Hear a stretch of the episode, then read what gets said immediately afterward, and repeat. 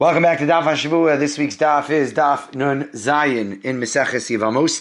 The Mishnah at the end of Daf Nun Vav Amud Beis describes at what point an invalid marriage between a Kohen and somebody who he is unable to marry would would would, would render uh, his now quote unquote wife unable to go ahead and eat truma as a result of uh, being part of this invalid uh, marriage. So Tanakama um, holds that from Erisin and on, the beginning, the first step of this process of marriage, so this woman cannot eat truma, whereas Rabbi and Rabbi Shimon hold that they can still eat truma at this point. And uh, basically, this machlokes between Rabbi Elazar and Rabbi Shimon uh, on one side and the Tanakama on the other side is trying to understand uh, what is the point of demarcation in which uh, this woman who's entering into this invalid marriage uh, is going to.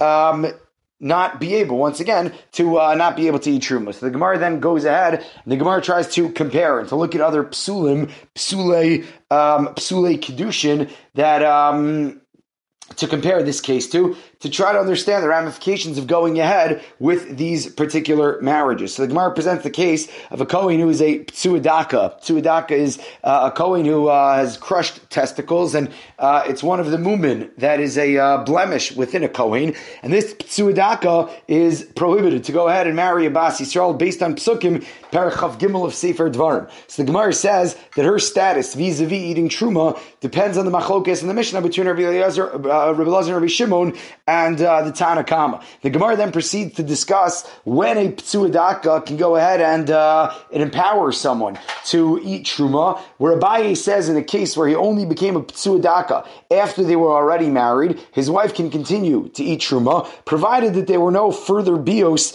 uh, in such a situation. Therefore, in our case, when he only gave Kedushin, when the first step uh, of the marriage process, the Kedushin, takes place, and not any further step, and they're still in the middle of this uh, Kedushin followed by Erisin, or Kedushin and Erisin followed by Nisuin, so he can also empower his wife to eat Truma at that point.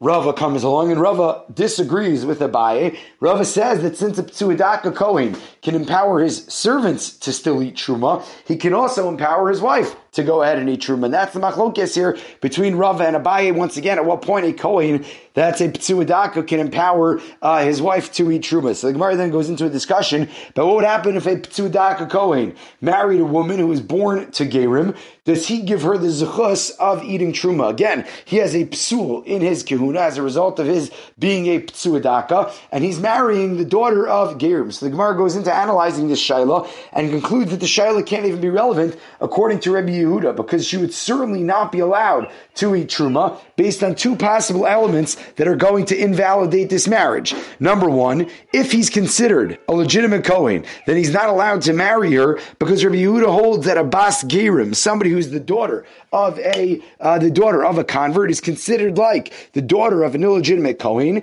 and this is going to prohibit a Kohen to marry her. This marriage can't even get off the ground. This marriage can't even uh, can't even exist, can't even survive. And if he did go ahead and marry her, she becomes a chalala immediately. She becomes uh, invalid and she becomes somebody who loses any uh, any aspect of uh, kedusha of being married to a kohen as a result of being a halala, and therefore she cannot eat truma. The second reason that uh, that um, she would not be able to eat truma, according to Rabbi Yehuda, is if he is once again not a legitimate kohen, he's a ptsuadaka, and therefore he can marry a daughter of Gerim, so he's still not allowed to marry her because of the case that he's a Ptsuadaka. Because Rabbi Yehuda holds that Gerim are considered somebody who's Bekahal Hashem, they're within this category of being part of the Jewish people, and we know that the Pasuk says, um, a ptsudaka is aser lavo bikal Hashem, and if he does go ahead and marry her, she becomes a chalala who cannot eat truma, and uh, as a result, so this woman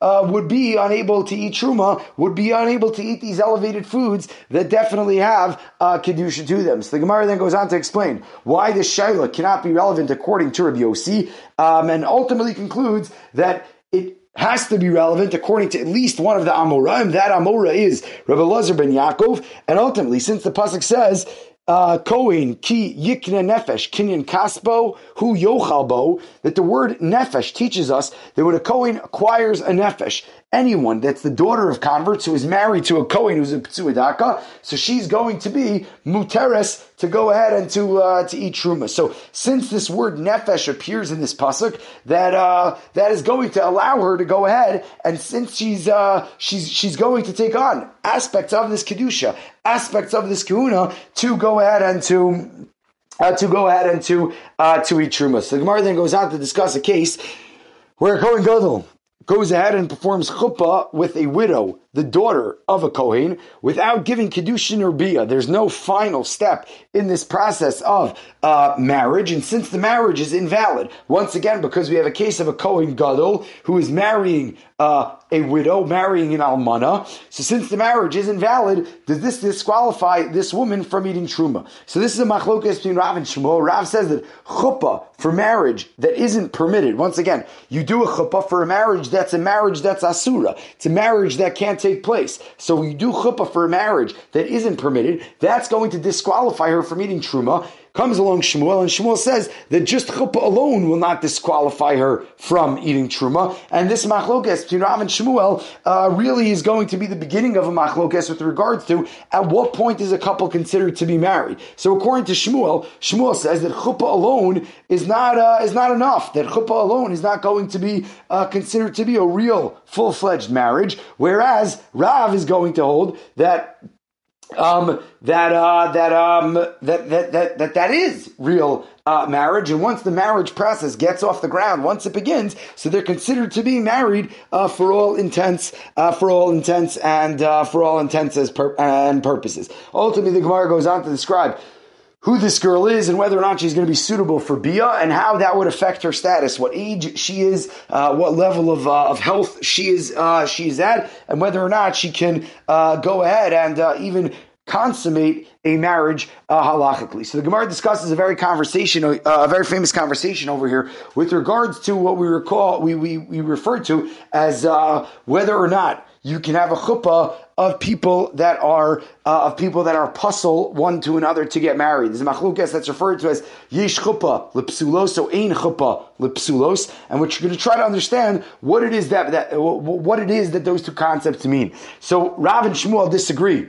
Uh, once again, like we just described, about whether or not yesh chuppah lepsulos. So according to Rav, we have this concept that a chuppah can uh, be relevant and can be effective for a marriage that is psula. Whereas Shmuel comes along and says, no, in chuppah psulos, a chuppah that is a chuppah of people that are unable to get married to each other is not considered to be a halachic, a halachic chuppah.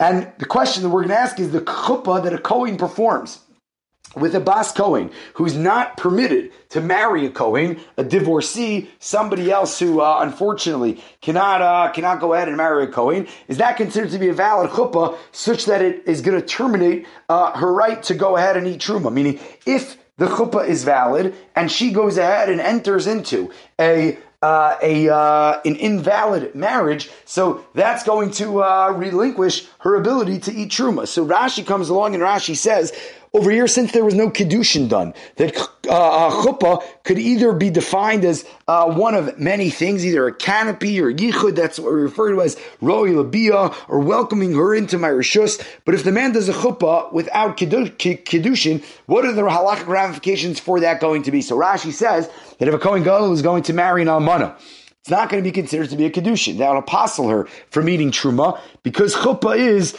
um, Kiknisas Be'ila Dami, it's the beginning of the process. And therefore, according to Rashi, this uh, Gadol that's entering into an invalid marriage, and this woman that's entering into an invalid marriage with this Kohen Gadol is going to uh, is going to uh, invalidate her ability to go ahead and to uh, to go ahead and uh, and uh, eat truma. The Rambam actually in two different places seems to contradict himself, and the Rambam in Hilchos Trumos, Perek Halacha Chaf Aleph the Rambam holds over there, yesh psulos with regards to trumos, that when it comes to eating truma, um, so uh, we have this concept of yesh psulos that uh, the chuppah that had taken place in this invalid marriage would be a valid chuppah, but when it comes to a chuppah's nida, according to the Rambam, that's going to be no good. Again, when a husband and wife get married, and uh, and uh, if the wife finds herself to be in a state uh, of nidus, she sees blood.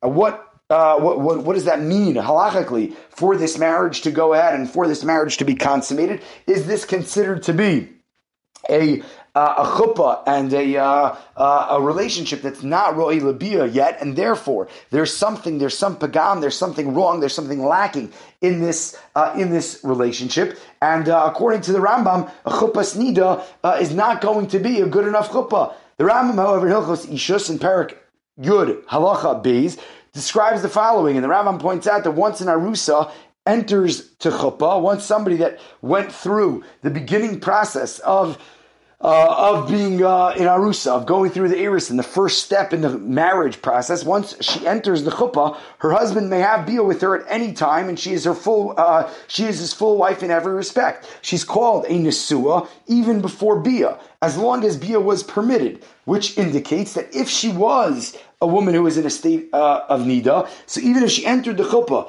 and she was secluded with him, she had yichud with him, nisuin was not finished, and therefore she is still going to be uh, she's still going to be in arusa. So the Rambam over here uh, once again clarifies what this concept of yesh yesh chuppah lepsulos uh, lepsulim or ein chuppah lepsulim. The Rambam in Hilchos Ishus and the Rambam in Hilchos Trumos describe what this means vis-a-vis all of the different uh, psulim that we could potentially have within the world of uh, within the world of kedushin. Ultimately, the Shulchan Aruch in Even Ha'ezer. Samach Aleph, Siman Samach Aleph, Sif Aleph describes the following: that once a man enters his arusa chuppah, even if they did not have bia, she is his full wife in every respect, and she's going to collect the Iker Ksuva and the Tosefes if she's widowed or divorced. Again, these are some of the uh, complications of uh, of marriage and when a husband and wife enter into marriage and some of the financial responsibilities that are uh, that are there. Certainly nowadays we have a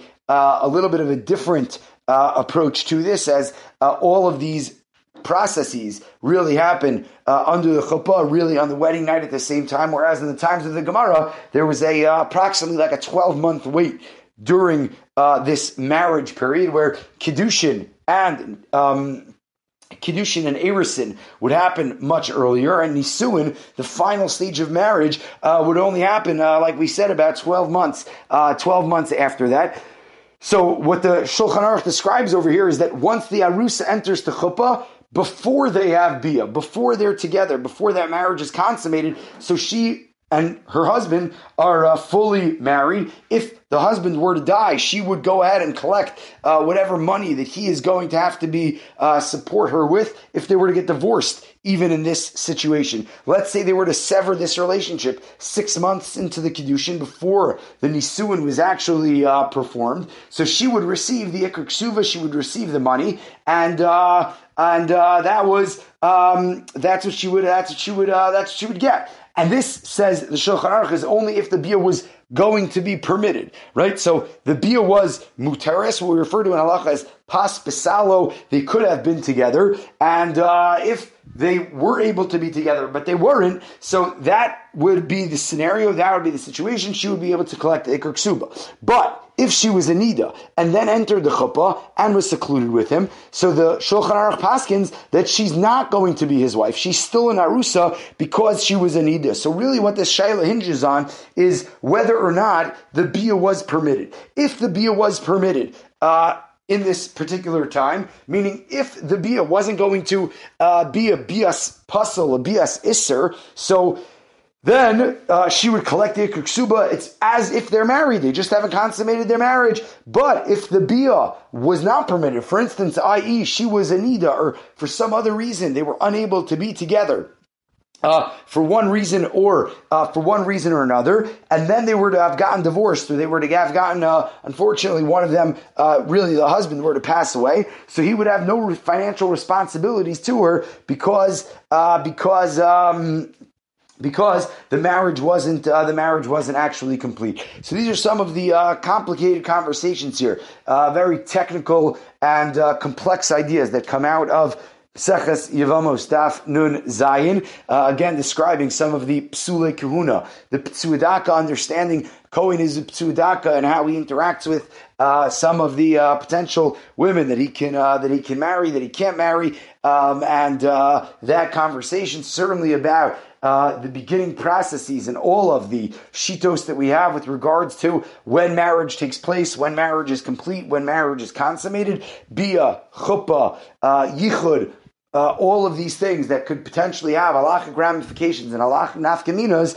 uh, as we uh, make our way through uh, through this very challenging parak in Maseches Yevamos, uh, really trying to detail all of uh, all of the above hopefully, as we uh, proceed, we will continue to uh, develop in Habal Yevimto many of these uh, conversations and uh, beautiful halachic technicalities that the Gemara presents to us. That is Mesechus Yevamos Daf Nun Zayin.